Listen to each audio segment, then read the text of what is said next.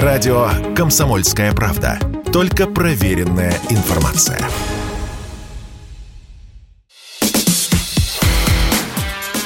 Диалоги на Радио КП. Беседуем с теми, кому есть что сказать. Здравствуйте, друзья. В студии радио «Комсомольская правда» Иван Панкин. Это диалоги с Андреем Островским, заместителем главного редактора журнала «Проблемы Дальнего Востока». Андрей Владимирович, здравствуйте. Здравствуйте. Ну, так как вы китаевед, да. о Китае речь пойдет, потому что сейчас, э, возможно, это одна из самых актуальных тем. Китай, Россия, НАТО, Китай в международной политике, в политике двусторонних отношений с Россией в том числе, конечно. Давайте начнем издалека. Вот простой вопрос. Как в Китае и китайцы относятся к России, к русским? Ну, я прожил много лет и в Китае, и на Тайване, и вообще я был практически во всех частях мира, где есть китайцы включая Соединенные Штаты Америки. Там но есть... китайцы есть везде. Нет, ну, нет, не, и в Африке их мало довольно. Там тоже есть, конечно, но их очень мало. Я имею в виду процентное отношение вот, к общей численности населения. А если говорить о Китае, китайцы относятся к русским, скажем так, хорошо. Нормально относятся к русским, скажем так, никаких проблем не было у меня в быту.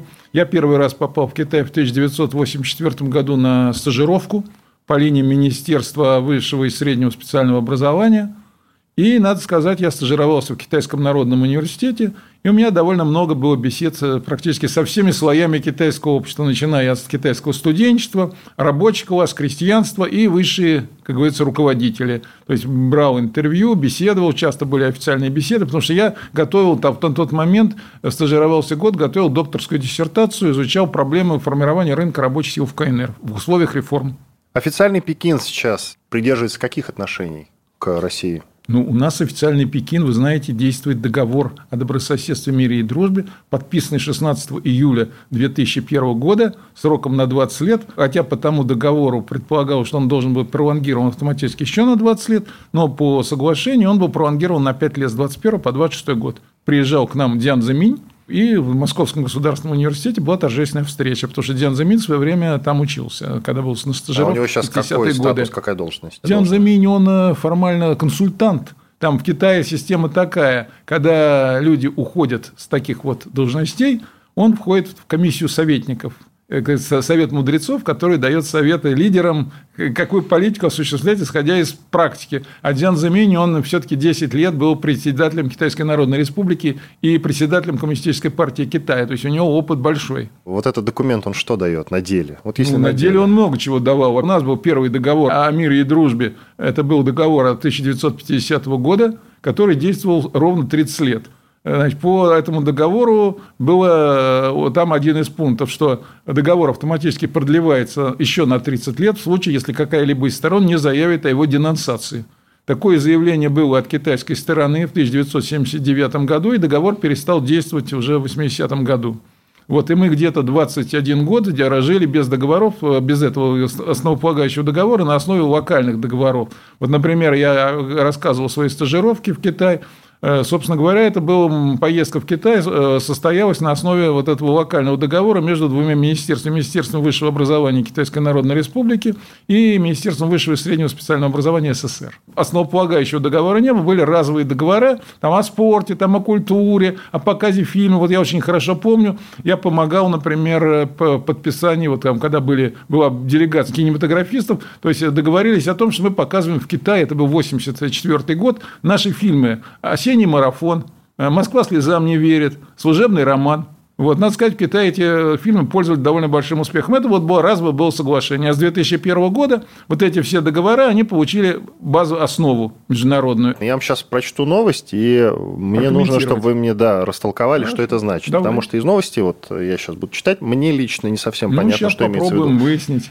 Китай не станет пассивно наблюдать за эскалацией конфликта а. на Украине, заявил глава МИД КНР Ван И во время телефонной беседы с венгерским коллегой Петером Сиарта. Да. Наша страна не относится к государствам, вовлеченным в кризисную ситуацию на Украине, однако мы не намерены сидеть сложа руки и со стороны пассивно наблюдать за тем, что происходит. По словам министра, украинский кризис стал серьезным ударом не только по Европе, негативные последствия уже отразились на всем мире.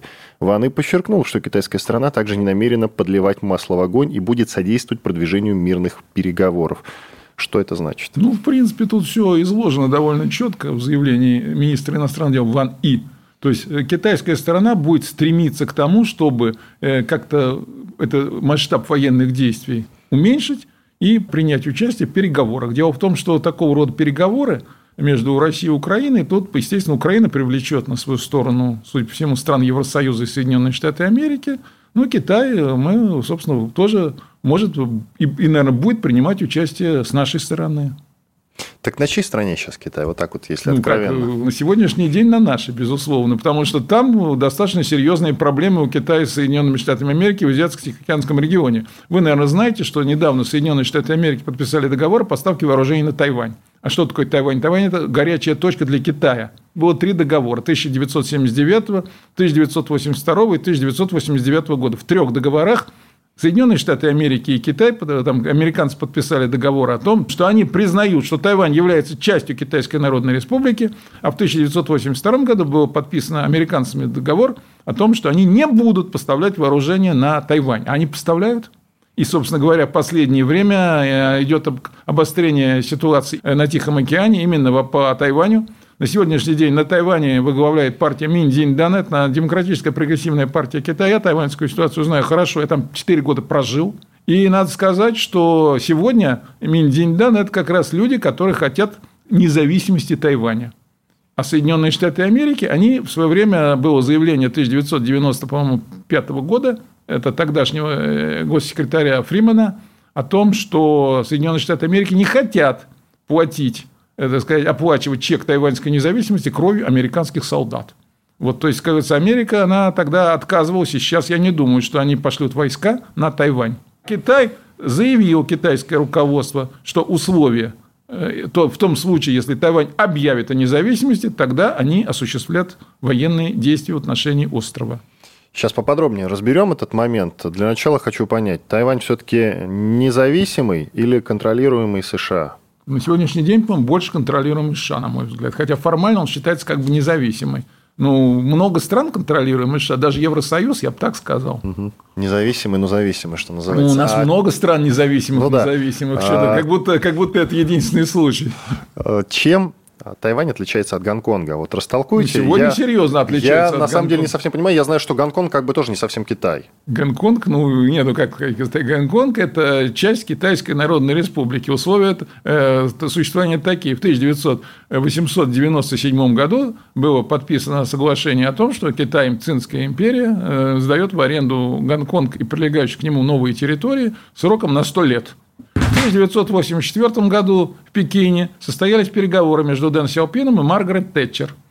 По итогам этих переговоров было принято решение, что в 1997 году, то есть 100 лет аренда заканчивается, Гонконг уходит к Китаю, но на определенных условиях. Главный режим по-китайски называется Иголь Анжи. Одна страна, две системы. То есть в дипломатическом плане, то есть это Гонконг является частью КНР. То есть МИД – это КНР. Но все законы, которые были приняты при англичанах, они остаются на территории Гонконга. То есть в Гонконге действуют вот те старые законы. Тайвань, на Тайване ситуация несколько иная. В 1950 году, это после образования Китайской Народной Республики 1 октября 1949 года, ну, Чен Кайши бежал туда, на Тайвань. Как бы непотопляемый авианосец, вот, поддержка Америки. Десантная операция была-то нереальна в 1949-1950 году. Ну и тогда возникла проблема, что такое Тайвань. Вот. И Тайвань только э, после 1972 году, когда было подписано Шанхайское коммюнике, Никсон признал, что Тайвань – это часть Китая. Но это не было признано официально, это было признано в беседах, там, ну, собственно говоря, какое-то было коммюнике даже на этот счет подписано, но такое, не, не в виде договора. А реально первый раз Китай признал, когда э, создавалась группа связи, во главе которой стоял бывший президент э, э, Соединенных Штатов Америки Джордж Буш старший, в 1979 году, когда открыли посольство, он был первым послом Соединенных Штатов Америки в Китайской Народной Республике. И тогда было подписано первое соглашение, в котором было признано, что Тайвань является частью Китайской Народной Республики. Потом было 1982 года соглашение, 1989 года. И, собственно говоря, сейчас упирая вопрос о том, как будет Соединенные Штаты Америки относиться к Тайваню. Будет ли придерживаться Соединенные Штаты Америки, они будут ли они придерживаться подписанных соглашений вот тех 80-х годов, или они вот будут опять поставлять вооружение и заявлять о том, что Байден, в частности, что э, Тайвань может, как говорится, мы поддержим Тайвань в случае, если они объявят независимость. Хотя такое заявление один раз вроде проговорилось, но потом он буквально чуть ли не на следующий день изменил свою позицию, насколько я помню. Что касается Тайваня, они, собственно, вот этот Чен Ин Цай Инвэнь, который возглавляет сейчас, женщина, которая возглавляет сейчас Миндиндан, я думаю, что ситуация будет развиваться следующим образом. Эм, она сидит на должности президента Китайской республики, не Тайвань, Китайская республика на Тайване называется официально. Джун Хуа Минго по-китайски, а Китайская Народная Республика Джун Хуа Жэ Минго Хаго. И вот она, собственно, в 2024 году должна уйти с должности. Вот выборы. И я думаю, что на этих выборах все Миндиндан, Народная прогрессивная демократическая партия, проиграет, выиграет Гоминдан. И Гоминдан будет вести переговоры, вот как Гонконг, на каких условиях, или Макао, на каких условиях вот Э, будет вот это осуществлен и Гулянджи. Почему сейчас можно проводить эти переговоры? Какие основания для этого есть? Основания те, что когда 50-е, 60-е, 80-е даже годы шла речь об этом, мы посмотрим на экономическую составляющую, например, валовой внутренний продукт на душу населения, то разрыв был колоссальный. И по доходам, и по вот этому показателю валового внутреннего продукта на душу населения разрыв был в 4-5 раз. На Тайване был выше. Вот, хотя в 50-м году начинали они примерно с одинаковых позиций. А сегодня если мы посмотрим на эти же показатели, то мы увидим, что китайский ВВП сегодня в результате вот этой экономических реформ китайцы рванули вперед резко.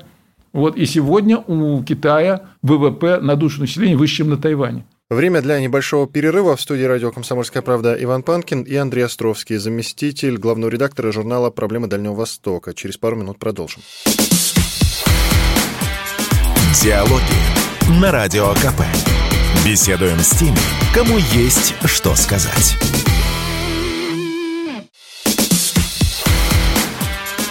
Диалоги на Радио КП. Беседуем с теми, кому есть что сказать. Студии радио «Комсомольская правда» по-прежнему Иван Панкин. Рядом со мной китаист Андрей Островский, зам главного редактора журнала «Проблемы Дальнего Востока». Мы говорим про Китай. И говоря про Китай, нельзя не поговорить про Гонконг. Гонконг зависим от Китая по ряду позиций. В частности, например, вы знаете, что на Гонконг, Гонконг, если Китай отключит пресную воду, то Гонконг останется без пресной воды. Пользуйтесь морской водой. Всегда, когда еще был Гонконг колонией Британии до 1997 года, когда возникали какие-то коллизии с Великобританией, а китайцы просто отключали воду. А когда они это делали последний раз? Ну, я точно не помню, но это регулярно, вот когда возникали какие-то конфликты китайско-британские, вот и отключали. А это... за последние годы они намекали, что могут это сделать? Где? Ну, сейчас-то зачем отключать? Сейчас 97 -го года территория КНР. Ну, зачем вдруг, сейчас... там волнения были ну, волнения год-два назад. Волнения были, это волнения внутри страны. Это а. другое, это немножко другое, другая характеристика. Ну, я на всякий волнения. случай уточняю, вдруг просто интересно. Нет, это просто другая характеристика. Там Окупай Централ, там это все. Это, это просто китайская, гонконгская молодежь решила, как говорится, показать свою сущность. Вот, решили, они не понимают о том, что Гонконг всю жизнь жил за счет того, что это были ворота в Китай с запада.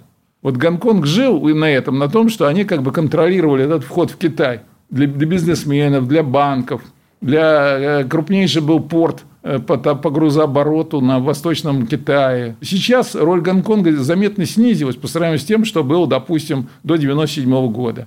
То есть э, Шанхай уже, по, по сути дела, там и банки появились, и фондовая биржа есть в Шанхае. А раньше бывало на Востоке, вот на Восточной Азии была единственная фондовая биржа, это гонконгская. А сейчас есть шанхайская фондовая биржа, пожалуйста, есть шэньчжэньская вот эта хай-тековская фондовая биржа. Сейчас Гонконг уже не играет такой роли. Единственная роль, которую играет Гонконг, отмывает грязные деньги китайские. Если, например, вот, вот была в свое время, лет 15 назад э, был оппонентом на защите у диссертации у китаянки, тогда была Российская Академия Госслужбы, еще они вот эти вот не слились с Ранхикс, не было Ранхикса. Вот, и там ей задали вопрос, а куда китайцы деньги уводят в офшоры? Ну, китайские бизнесмены. Она затруднилась, она русский знал прилично, но слово офшор она не могла перевести. Я и на китайский перевел, просто по-китайски спросил, а куда богатые китайцы там деньги уводят? Она так удивила, она сказала, ну как, куда? Конечно, в Гонконг. Давайте все точки над «и» расставим по поводу военного вмешательства Китая в тайваньские дела. Войной все-таки Китай пойдет на Тайвань, чтобы Китай его пойдет, я сказал, Китай пойдет на Тайвань в одном единственном случае, если Тайвань объявит о своей независимости. Это, это об этом было объявлено и министр иностранных дел, по-моему, Си Цзиньпин. И вообще, если э, хотите, так сказать, более подробно узнать эту ситуацию, я думаю, что вот будет в октябре этого года 20-й съезд Коммунистической партии Китая, и я думаю, там все вот эти вот вопросы основные, они будут озвучены и в отчетном докладе, и в, в резолюции, в коммюнике по итогам 20-го съезда КПК. Я слышал версию, она не очень популярна. Вот вы ответьте, возможно ли вступление Китая в НАТО? Это невозможно на почему? сегодняшний день. А почему они должны вступать в НАТО? Пока на сегодняшний день это абсолютно нереально, учитывая степень противостояния Китая и Соединенных Штатов Америки. В НАТО самый главный кто? Соединенные Штаты Америки, правильно? Дело в том, что я достаточно много по миру поездил. Вот, например, я был часто в Португалии, Германия, так там кто главный? Американцы главные. Вот, берем город Манхайм в Германии. Там огромный вот этот американский город, вот, военный. Португалия. Там огромное количество вот этих американских военных баз. Там через каждые 5 километров все американские военные базы. Куда не зайдешь, везде вот эти солдаты американские. То есть, реально в НАТО это Америка, это не Европа. У Европы у них практически они особо жили под ядерным зонтиком НАТО, и они особо денег-то не тратили на, на армию. Если вы посмотрите на долю бюджетов э, стран э, Европы, европейских стран, у них совсем маленькие, крохотные расходы на, бюджет, на военные бюджеты. Вот когда сейчас Америка поставила вопрос, Трамп первый раз, пусть э, страны, европейские страны НАТО, пусть платят больше денег на содержание, на НАТО. А они говорят, не, нам невыгодно. Понимаете, тут вот такой вопрос. В Европе армии практически нет. Ну, там что-то Бундесвер, что-то французская армия, и а, Британия, там флот. Ну, а в основном, э, собственно, и стран назвать-то трудно. Реально. Хорошо, немного хардкора добавим нашему разговору. А что, если пригласить Китай в ДКБ? Согласится? Ну, почему бы не согласиться? А что же не приглашают тогда? Ну, это уже не вопрос к руководству тем более, что в ОДКБ э, есть страны, которые входят, есть страны, которые не входят. Тем более, мы с Китаем мы постоянно проводим всевозможные военные маневры. Вот, даже, более того, даже э, Си Цзиньпина приглашали, даже на военный пункт Шойгу приглашал его там, и министра обороны смотреть, как там у нас все это устроено. У нас степень доверительности в военной части очень высока, существенно больше, кстати, чем в экономике. На порядок больше. Потому что если говорить об торгово-экономических связях, они явно отстают от полити... военно-политических. Китаю, если он будет и дальше там в каких-то моментах поддерживать Россию, грозят еще больше американские санкции. А Китай, насколько я понимаю, он привык действовать переговорным путем. Ну да. Ну давайте понимаю. поговорим. Правильно Но понимаете. сейчас наступает новая реальность, когда уже не получится вот этот принцип, мне кажется, осваивать и дальше говорить, ну давайте поговорим, сядем за стол переговоров. Тут уже надо конкретно занять э, чью-то сторону. Ну, Нет? Рано или поздно придется занять конкретно чью-то сторону, не без этого или туда, или сюда. Тут э, выбор это особо нет. Вы коротко сказали, я хочу вот подытожить. Все-таки Китай, как вы считаете, он на чьей стороне? Абстрагироваться уже не получится. Он все-таки примет сторону России? Нет, сейчас, безусловно, примет сторону России, потому что Соединенные Штаты, тайваньский вопрос, он для Китая, для Китая самая главная задача внешнеполитическая – вернуть Тайвань в лоно Родины – Соединенные Штаты Америки стоят на пути этой проблемы. Россия Китай в этом плане поддерживает. Вот, э, силу, вот этот тайваньский вопрос, он определяет, где будет Китай. Именно тайваньский вопрос, потому что Китай главная задача, цель – вернуть э, те территории, которые были китайскими. А Тайвань – это, как ни крути, в 1945 году, после Второй мировой войны, а с 1895 года по Симоносекскому договору Тайвань отошел к Японии после, по итогам китайско-японской войны. И в 1945 году, по итогам Второй мировой войны, страна была, вернули в э, Гоминдановский Китай. Тайвань стал частью Китая, Гоминдановского тогдашнего, в 1945 году. А в 1949 году вот э, он как бы стал независимым, откололся – стал так своим так называемым непотопляемым авианосцем Соединенных Штатов Америки. Так вот, самая главная внешнеполитическая задача Китая на ближайший, по крайней мере, где-то до 1935 года то точно, возврат Тайваня, по-китайски я беру из китайской прессы, возврат Тайваня в лоно Родины. Вот такая формулировка. А если, допустим, американцы решат пожертвовать Тайванем. Ну, и, и, и, возможно, отдать. решат пожертвовать Тайванем. И я это как раз не исключаю. И тогда Китай... Я был, я, извините, я принимал участие на Тайване в огромном количестве международных конференций, ну, таких двусторонних американо-тайваньских. Самые тайваньские ученые как раз такую точку зрения высказывали, что все равно вы нас сдадите, мы реально должны исходить из того, что будет дальше после того, как вы нас сдадите. Америка сдаст Тайвань. И тогда, соответственно, Китай уже примет сторону США, да? Вот как-то так Ну, было. почему он примет сторону США, когда сдадут? Пока вот на сегодняшний день мы давайте исходить из того, что есть сегодня. А что будет там, когда сдадут, когда Тайвань вернется в лоно Родины, это еще, знаете, э, сколько лет пройдет. Я-то планировал, например, для себя где-то к 25-му, к 30-му году, но это ну, посмотрим. Я думал, даже к 2020 году будет решен вопрос. Но он не решен. Но он не решен. Ну, Все ясно. Был не решен. А, в теориях, в полярных концепций есть такая, как биполярность. Это когда две страны руководят миром, грубо говоря. Вот mm-hmm. сейчас на данный момент это Китай и США. Совершенно вот, верно. Очевидно. Я да? согласен. Если а... брать, даже в экономическом плане, если посмотреть. Ну, у них совокупный экономический момент, Нет. вот этот вот, он э, пополам. Да, 23 делится. триллиона долларов, если по долларам считать, это Америка, и где-то 17 триллионов долларов Китая. Всего общий мировой ВВП 80, где-то 3-84 триллиона долларов, вот считать так. Ну вот я смотрю, их совокупный США экономический показатель составляет значительную часть экономики. Ну, почти половину. 40%. 40% ну, да. почти, ну, даже чуть побольше где-то, вот если. А будет ли Китай двигаться в сторону однополярности? Ну, сейчас трудно сказать насчет однополярности, но пока вот ситуация такова, что не исключена такая возможность, что роль Америки будет постепенно уменьшаться в мире. Особенно вот сейчас, если я не знаю, как это все закончится, вот эти все события, но мир, мировая общественность рассматривает сейчас ситуацию, что не в пользу Америки. И Байден президент, и вот эта позиция по поводу Украины, и Евросоюз, э, который, строго говоря, сейчас, насколько я читал, я не знаю, насколько это правда, что поставили Украине условия удержать Славянск, Краматорск и Бахмут по этой линии. Бахмут – вот, но если они удержат, они перестанут оказывать вообще всякую помощь Украине. То есть это будет как поражение США и Запада конкретно оцениваться. А я про другое. Есть ли у Китая однополярные амбиции, скажем так? Они всегда есть у Китая. Они были еще там в историческое время, во время Мин, Цин. Ну, э, собственно говоря, что такое однополярные амбиции? Вот Китай, например, сын неба. Вот Китай рассматривал все э, послов, которые приезжали там из разных стран, по, и по шелковому пути, там и с севера, и с юга, и даже вот эта миссия Маккартне, англичанина 1793 года, рассматривалась как, э, скажем так, данники приезжали в Китай с подарками. То есть Китай как центр мира. Вот, например, Джунго в переводе на русский язык это называется срединное государство. То есть Китай, вот есть Китай, вокруг все другие страны. То есть и вот эта идеология, она э, стоит в углу угла, и она пока никуда не исчезла.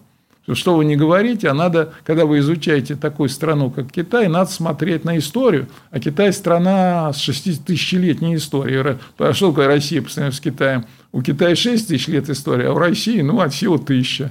Ну, чуть побольше, 1200, там где-то, если брать Владимира, там, Красносолнышко. Давайте сделаем паузу. В студии радио «Комсомольская правда» Иван Панкин и китаист Андрей Островский, замглавного редактора журнала «Проблемы Дальнего Востока». Диалоги на Радио КП. Беседуем с теми, кому есть что сказать.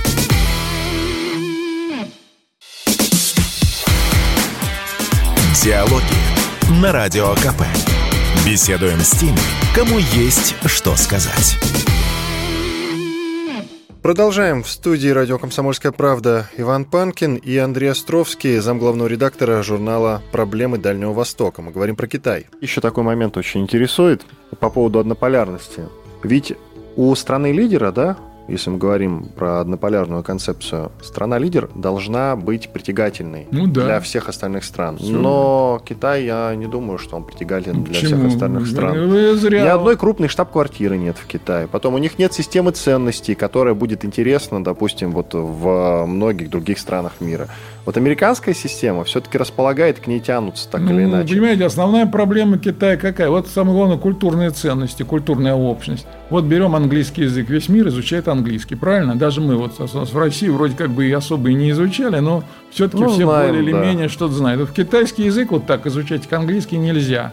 Его надо изучать, надо потратить очень много времени. Вот это вот принципиальный момент, это барьер, который стоит на пути. Но дело в том, что у Китая есть сегодня какая приманка? Это Китай в 2013 году Си Цзиньпин объявил о китайской инициативе «Один пояс, один путь». И вот это вот еще где-то 13, 14, 15 год все, и у нас в стране в том числе, считали, что это перспективы не имеет, что это просто китайские планы, которые реализованы быть не могут, что это пропагандистская приманка. А сейчас прошло вот сколько лет, 10 лет, смотрим на структуру внешней торговли, допустим, того же Китая.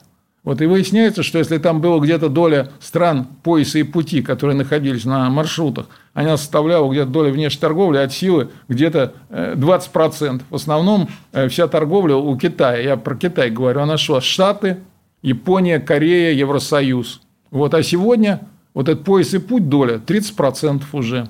И она будет расти. А зачем приманка главное? Что предлагается развивать инфраструктуру в этих странах.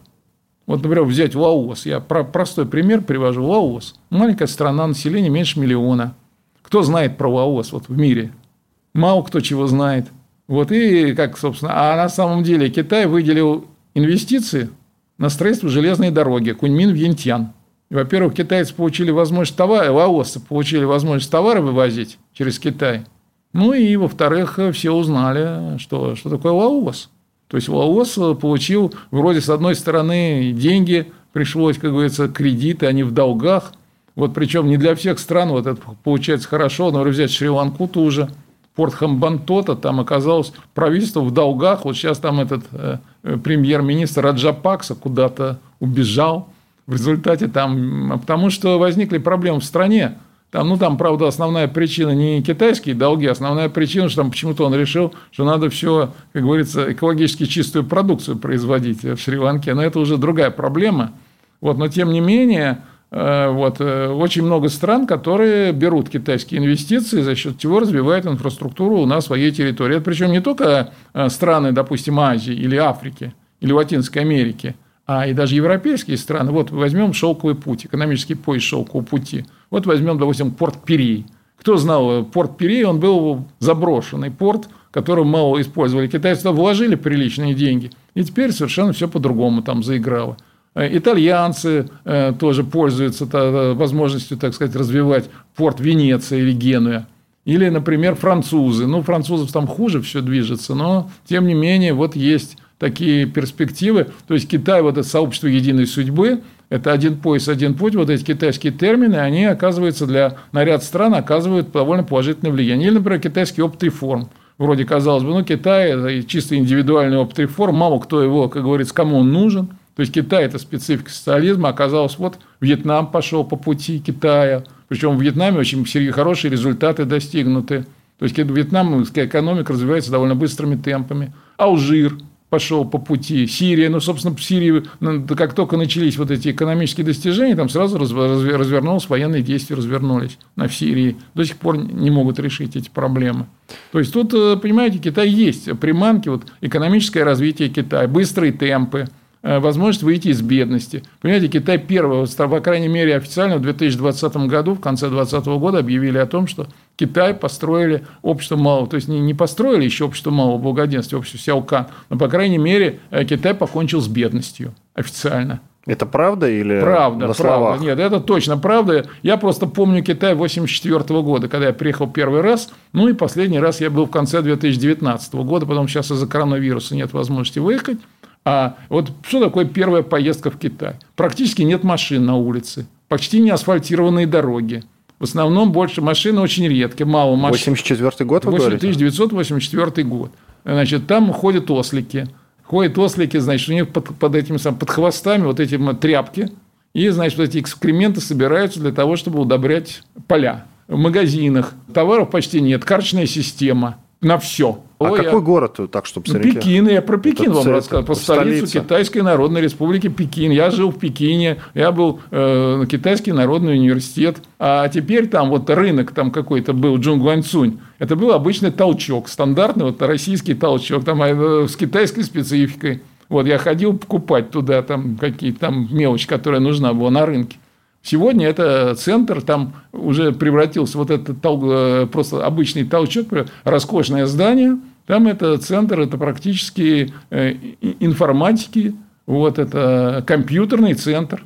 Практически все вот эти смартфоны там продают, ремонтируют, не только смартфон, там все, практически вся техника там. Там ведущие институты, академические институты, университеты. Все вот северо-запад Китая, Джунгуанцунь. И этот рывок они совершили вот 1978 года, когда было принято решение о реформе. И вот сегодня, то есть взять, если даже показатель валового внутреннего продукта, я просто помню, еще совсем был молодой, нам поручили писать бумагу, прогноз на 2000 год в Китае. Значит, тогда было, значит, как, китайцы объявили на 12-м съезде КПК, это был 80, 82 год, фань лян фань, четырехкратное увеличение валовой продукции промышленности и сельского хозяйства. Тогда был э, валовой, вал, это показатель 700 миллиардов юаней. Это показатель был. Ну, они должны были сделать 2800 миллиардов юаней к 2000 году. Мы составили примерный прогноз, что они могут это достичь при определенных условиях. Нас все критиковали, этого не может быть, потому что этого не может быть никогда. Так они вышли на эти показатели в 1994 году. А сегодня объем ВВП Китая – это 114 триллионов юаней. 114 триллионов юаней. То есть, они увеличились там, я не знаю, за 100, более чем в 100 раз. Ну, второе место в мире. Второе место в мире, да. И когда вот спрашивают, а вот о России, там, ну, мы отстали от них, грубо говоря, как бегуны на стадионе где-то круга на три. А начинали мы, у нас лучше была ситуация, когда Китай начинал в 1978 году реформы, и Россия. У нас на паре. А так лучше была ситуация у нас в экономике. Я вот в 80-м, 82 году был в Индии в командировке, и там обсуждался индийской профессурой как раз вот эти все проблемы экономики. Индийцы, у меня индийский профессор, он мне так сказал. Вот, говорит, у нас, говорит, мы только говорим и ничего не делаем. Вот, а Китай, он говорит и что-то делает. Это вот э, комментарий, сравнение Индии и Китая. А показатели Индии и Китая не были сопоставимы. Бедность в Индии была тогда и бедность в Китае. Она одинаковая была практически. Сегодня бедность в Индии, уровень примерно такой же, как был вот в 80-е годы. Я не думаю, что... Хотя по населению они сейчас догоняют ну, ну Китай. Ну, по, ну, по населению понятное дело. Они да. догонят и скоро догонят. Это, это уже по темпам прироста это видно. А сейчас, э, извините, вот опять пример. Вот у меня мои коллеги, китайские профессора, приезжали к нам в 80-е годы вот по этому соглашению на стажировку. И думают, вот смотрят, машина у нашего ученого, ну, «Жигуль». Ну, можно приехать, из пункта А в пункт Б, и на дачу все ездят. Машина на даче, машина, правильно? И думаем, и через сколько же лет у нас это будет? И будет ли вообще при моей жизни эта мысль ученого? Выясняется, что уже где-то лет через 20 они уже получили вот эту самую ситуацию. И машины у всех. Помню, в 90-е годы приезжал, китайцы считалось у них хорошо мотоцикл купить. Это считалось, благо, 90-е годы. Я приезжал в командировку. А сейчас у них машины, у них этих автомобилей, они в год производят 27 миллионов автомобилей. Вы можете себе представить эти потоки автомобильные, которые они выпускают? 27 миллионов в год. А на учете где-то у них в 10 раз больше стоит этих автомобилей. Это на учете в тамошнем ГАИ, в это в полиции. Насчет уровня жизни в Китае, вот просто развейте этот миф или не миф, я уж не знаю, правда ли, что они пенсию не получают в Китае? Нет, они получают пенсию, причем пенсия у них выше, чем в России.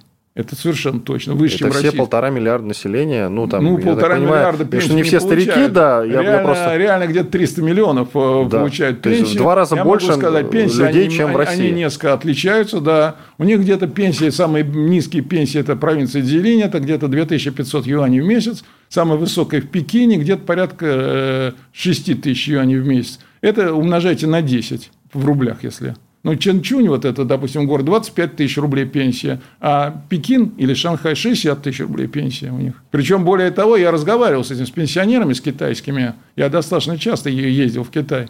Вот они говорят так, вот мы, нам много денег не надо, пенсии откладываем, ну, какую часть тратим. Чтобы путешествовать. Какую-то нет, отнюдь. Детям на квартиру. Потому что квартиры там очень дорогие стали. Очень дорогие квартиры. То есть, например, если шанхайские, пекинские квартиры, они сопоставимы с нашими там этими элитными квартирами. Там очень дорого. Вот я в Шанхае был, там вот построили на, в Пудуне квартиры, там дома построили вдоль вот этой реки Хуанпу. И они не заселяются. Я спрашиваю, а что не заселяются? Дорого, денег нет. Такие цены мы не можем. И то же самое, или, например, но самое интересное, что, допустим, вот Гонконг и Шэньчжэнь, они рядом находятся. Я был там и там, и там. Значит, из Гонконга народ в Шэньчжэнь постепенно переселяется. Я говорю, а почему так?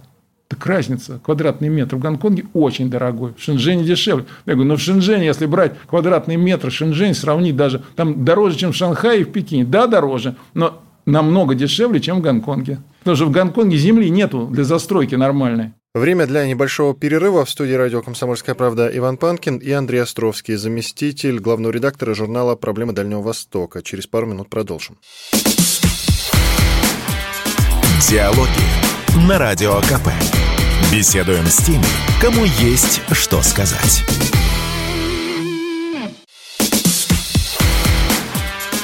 Диалоги на Радио КП. Беседуем с теми, кому есть что сказать.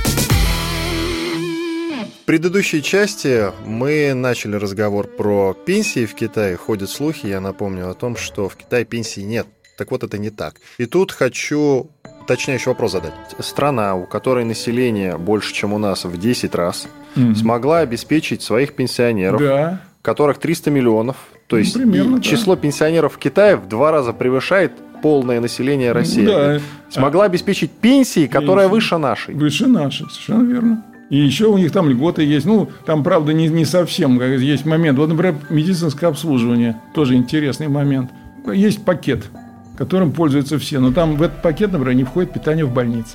То есть надо из дома приносить. Ну а само медобслуживание какого ну, уровня? Само нормально. Я сам лечился в Китае. А у них в Китае две медицины. Есть так называемая европейская медицина традиционная, которая как у нас.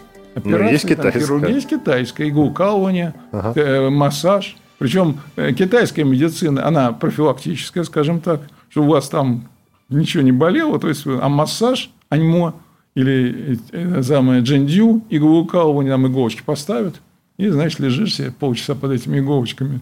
Вот. И европейская, ну, европейская стандартная, заболел там. Вот я могу сказать, привести пример. Я первую поездку, когда был у меня, ну, возникли проблемы. Переел пекинской утки. А так уж извините, что, угу. так сказать, на, я понял. для так. публику.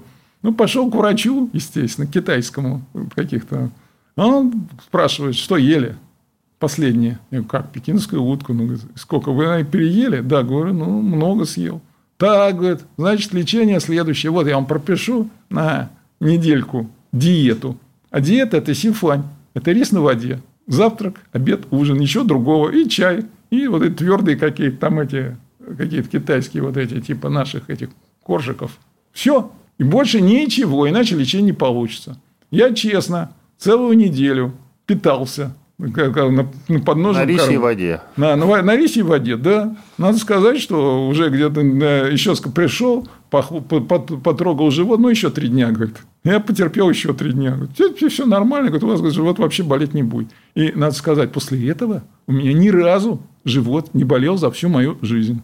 После вот этого это лечения. Да. Более того, еще у меня один коллега, он попал в Китай с язвой желудка. Ну, и там начались проблемы. Ему то же самое, тот же самый диагноз прописали, то же самое лечение. Он приезжает обратно в Москву через 10 месяцев. Пошел к врачу, а врач сказал, у вас язва пропала. Что для него была вообще сенсация. У него хроническая язва желудка была. У вас, говорит, как, как это так получилось? Говорит, что язва куда-то пропала. Это вот китайское лечение. Вот просто вот на, на рисе на, сидеть на сифане. Это по-китайски сифане – это рис на воде. А их рис от нашего отличается? Есть у нас ну, китайский ну, рис в России вообще? Да, я не видел, честно Не натыкались, да? Угу. А китайский рис у них разные сорта. Например, китайский рис вообще отличается. Таиландский рис, японский рис, корейский рис. Вот когда проблемы были вот с этим, с ВРЭПом и со всякими соглашениями АСИАН плюс 3, там, то и Китай, Корея, Япония основные проблемы не могли договориться именно по поводу риса. Согласование цен на рис. Потому что у каждой страны свой сорт риса, который любят японцы, любят один сорт риса, корейцы другой, китайцы третий. Ну, Китай разные сорта риса. Там в магазин приходишь, там разные мешки, берешь просто, накладываешь совочком себе то, что нужно, и идешь в кассу. Что касается городов-призраков, часто показывают. Да, красивые да, да. города, уже отстроенные, все готово, но в них никто не живет. Есть такое. Вот с чем это связано? Связано с тем, что строят города заранее, под будущие, так сказать, проекты. Э, то есть, в отличие от России, где у нас там селят в общежитиях, а там пускай рабочие там живут, через какое-то время начнут строить жилье. Китайцы, они, как говорится, заранее строят жилье там, где они планируют какие-то вот эти э, промышленную базу делать. То есть, они используют совершенно другую тактику. Дома строят заранее. Самое интересное, что далеко не все вот эти промышленные базы, они реализуются на практике. Хотя вот так называемые точные вот эти объекты строительства у китайцев такого планирования, как у нас, нет. Но есть вот эти э, планирования по основным объектам. Вот. Не всегда, например, удается и у них вот эти вот самые объекты по основным объектам построить в срок завод. А если завод не построен, и рабочие не едут, а жилье построено. Вот бывает часто жилье строят раньше.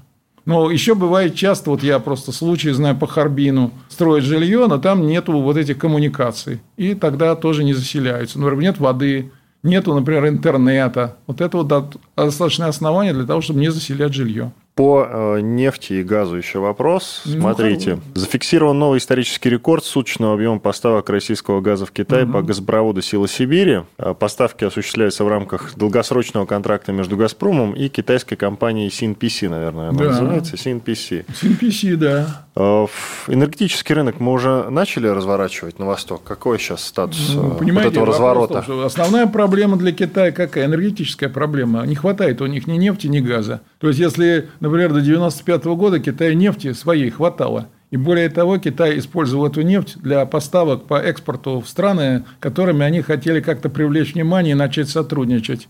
А потом выяснилось, что своей нефти у них не хватает, и на сегодняшний день более 70% нефти – это импортная. Собственно, Китай в год производит 200, где-то около меньше 200 миллионов тонн нефти. Китаю нужно где-то более 700 миллионов тонн нефти для того, чтобы обеспечить вот это вот производство, промышленное производство, вот получить вот эти самые свои, значит, э, где-то э, годовые свои 114 триллионов юаней. У них причем энергетика должна быть, э, темпы прироста должны быть выше, чем темп прироста промышленной продукции. И поэтому нужны и по нефти, и по газу, и даже по каменному углю. Хотя Китай один из лидеров в мире по добыче каменного угля, там больше 4 миллиардов тонн они производят, и этого тоже не хватает. Например, как сующиеся сорта они закупают у нас в России с Кузбасса, из Тувы. И если американцы, мы опять возвращаемся к этому моменту, но сейчас актуально уточнить у вас, и если американцы накладывают, допустим, санкции на вот эту силу Сибири mm. относительно ну, мы России, зачем Китая... мы будем ее, эту самую санкциям следовать-то? Нам-то какой смысл? Нет, нет, а китайцы? А китайцы будут покупать все равно будут а покупать. куда деваться им? А? Они что, они будут сидеть без энергоресурсов? Нет, Например, может быть, они будут разворачиваться тогда на кого? Китай на сегодняшний день, вот если берем просто по поставкам нефти, значит, первое место там Саудовская Аравия, Второе место Россия. Все, мы идем на втором месте устойчиво. И саудиты не могут их обеспечить. Ни, да? Никак не Целиком. могут. Да не могут они. И не, и зачем? Там сейчас были же переговоры Байдена в Саудовской Аравии. Он же там чего требовал? Что давайте, говорит, ребята, э, решайте вопросы, чтобы эмбарго в сторону России, чтобы оно действовало. А саудитам им это невыгодно экономически. Зачем это надо? Они говорят, не-не-не-не. Там, я так понял, что Байдену отказали по основному вопросу. Вот, э, они как раз, а Китай, он самый главный сейчас потребитель энергоресурсов. То есть, строго говоря, вот когда были вот эти все э, ситуации там, с повышением цен на нефть, в России это в нулевые годы как рвануло за счет повышения цен на энергоносители – Рванула она просто по одной простой причине, что Китай вышел на рынок как хороший покупатель, и цены взлетели сразу, потому что э, китайский рынок – это огромный рынок. Все-таки миллиард 400 миллионов человек – это огромный рынок. Вот, например, у меня была беседа э, на Харбине, на форуме. Я говорю, да, ребят, давайте в Россию инвестиции вкладывайте, Дальний Восток, там инфраструктура. А вы что мне говорят? А какой у вас рынок? Я говорю, ну что вы имеете в виду? Население у вас на Дальнем Востоке сколько проживает? Я говорю, ну миллионов восемь. А мне говорят, а у нас в Харбине 12. Только в одном Харбине, не, не, не берут там другие соседние провинции. Вот, ну и все. Собственно говоря, э, Китай вбрасывает деньги, грубо говоря, в, в основном они вкидывают деньги, куда вкладывают деньги в основном в инвестиционные проекты. Вот мост – им нужны мосты через Амур, потому что до недавнего времени не было ни одного моста через Амур. Э, из Хэвунзяна возить грузы, в, допустим, даже в Китай, я уже не говорю про зарубеж, у Хэвунзяна нет выхода к морю. Вот, то есть, собственно говоря, самый простой путь – это э, Приморье-1, Приморье-2. Это Владивосток, Находка, Зарубина. Вот три порта – это, а для того, чтобы туда возить грузы, это надо мосты через Амур строить. Вот построили два моста. Один мост Благовещенская Хэ, и второй мост – это вот э, Нижнеленская Тунзян, железнодорожный состав. А Благовещенская Хэ – автомобильный мост. Но это лучше, чем ничего, естественно. И Россия получает свою выгоду а за счет транзита китайских грузов. Порты загружены становятся. Хотя, если брать, опять же, по грузообороту портов Владивосток, Находка и всех портов Тихого океана – я могу сказать к нашему стыду, один Долянский порт и грузооборот выше, чем суммарный весь этот самый грузооборот всех тихоокеанских портов Российской Федерации. Хотя а, на, в Китае это не самый крупный порт. Самый крупный порт сегодня это первое место занимает Нинбо, это провинция Джэцзян, и второе место Шанхай. И коротко, по поводу ситуации с ковидом, как сейчас в Китае вот эта обстановка ну, ковидная? пока, видите, не решили они пока. Борьба, борьба с ковидом идет с переменным успехом. Вплоть до того, что Китай э, нулевая терпимость к ковиду, страна закрыта для иностранцев, бизнес тоже не едет, потому что две недели сидеть в карантине радости мало. И э, это деньги, бизнес теряет деньги на этом. Это 100 долларов в сутки гостиница – и коротко не могу не спросить, так все-таки э, ковид-то из китайской лаборатории убежал, как вы считаете, ну, или нет? Понимаете, этот вопрос очень дискуссионный. Многие говорят, что из китайской лаборатории есть точка зрения, что американцы туда занесли ковид через Ухань. Вот опять же, когда в Ухане проходили военные игры, американская делегация туда бросила. Пока на этот счет э, довольно трудно дать ответ, кто действительно виноват в этом деле. Э, китайцы там или американцы. Я лично не берусь ответить на этот вопрос, потому что точка зрения китайцев одна, точка зрения американцев другая, и пока что собственно говоря, дать ответ на этот вопрос, по-моему, пока никто не дал ответа на это. А похоже ли, что китайцы занимались какими-то разработками именно такими строго секретными и вот убежал из лаборатории? есть микробиологические лаборатории, в Америке тоже есть. Более того, сейчас выяснилось буквально на Украине, целая сеть, оказывается, американских лабораторий, они развернули почему-то на Украине. Я не знаю, зачем им это надо было американцам. Может, по поэкспериментировать где-то. Вот сейчас, когда освобождали территории Донецкой и Луганской области, оказалось, и лаборатории там нашли. Спасибо большое. Спасибо. Андрей Островский, зам главного редактора журнала «Проблемы Дальнего Востока», был здесь, остался доволен, я надеюсь. я Иван Панкин. Да, спасибо. До свидания. До свидания. Диалоги на Радио КП. Беседуем с теми, кому есть что сказать.